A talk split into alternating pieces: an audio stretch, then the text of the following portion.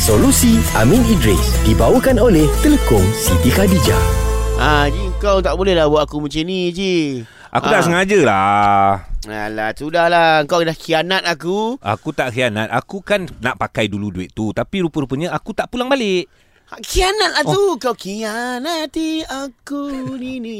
Kau khianati aku. Eh jangan gaduh Joji jangan gaduh Bertaubatlah kepada Allah Oh. Ah, Alhamdulillah. Kan malaikat dah datang. Eh bukan Hey Tak aku dengar Bro Amin borak hari tu Kan Bro Amin kan Eh tapi Allah. okey, aku tak faham maksud khianat. Sebab tu aku tak rasa aku khianat. So Minah ni nama dia Husna.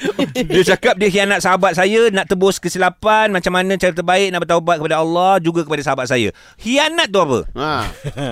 Khianat ni mungkin dia memecah amanah ke dia Mungkin janji. breach, dia breach the trust Ah. ke kan Ah, tikam belakang? tikam belakang Oh, tu oh, ke khianat. kan Ni, sekejap. Bukan belakan.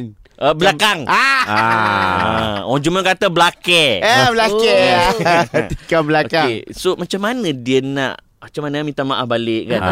Sebab tu agama aja duribat alaih muzillatu aina ma suqifu illa bihabli minallah wa habli minan nas. Ayat ni cantik tau. Allah Taala kata manusia ni akan sentiasa ditimpa masalah selagi mana dia tak jaga hubungan dia dengan Allah dan hubungan dengan manusia. Hmm. Ah. Nampak hebatnya agama ni dia tak suruh kita jaga hubungan dengan Tuhan je. Sama manusia pun kena jaga. Sebab tu bila ada masalah macam ni, saya kena puji dia ada kesedaran untuk berbaik semula. Ah. Okey, so macam mana cara?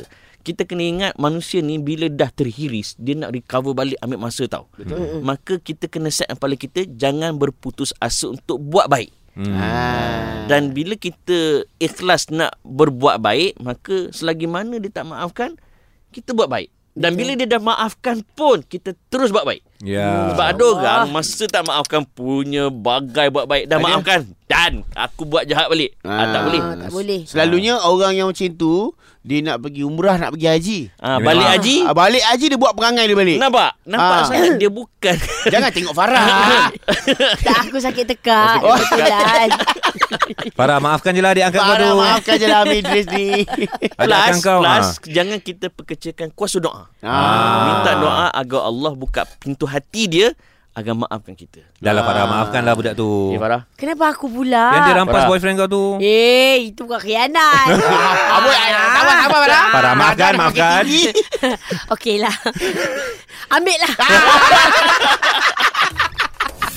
Solusi Amin Idris dibawakan oleh Telekom Siti Khadijah. Butik Siti Khadijah kini berada di Puncak Alam, Seremban 2 dan Cheng. Selesa luaran, tenang dalaman.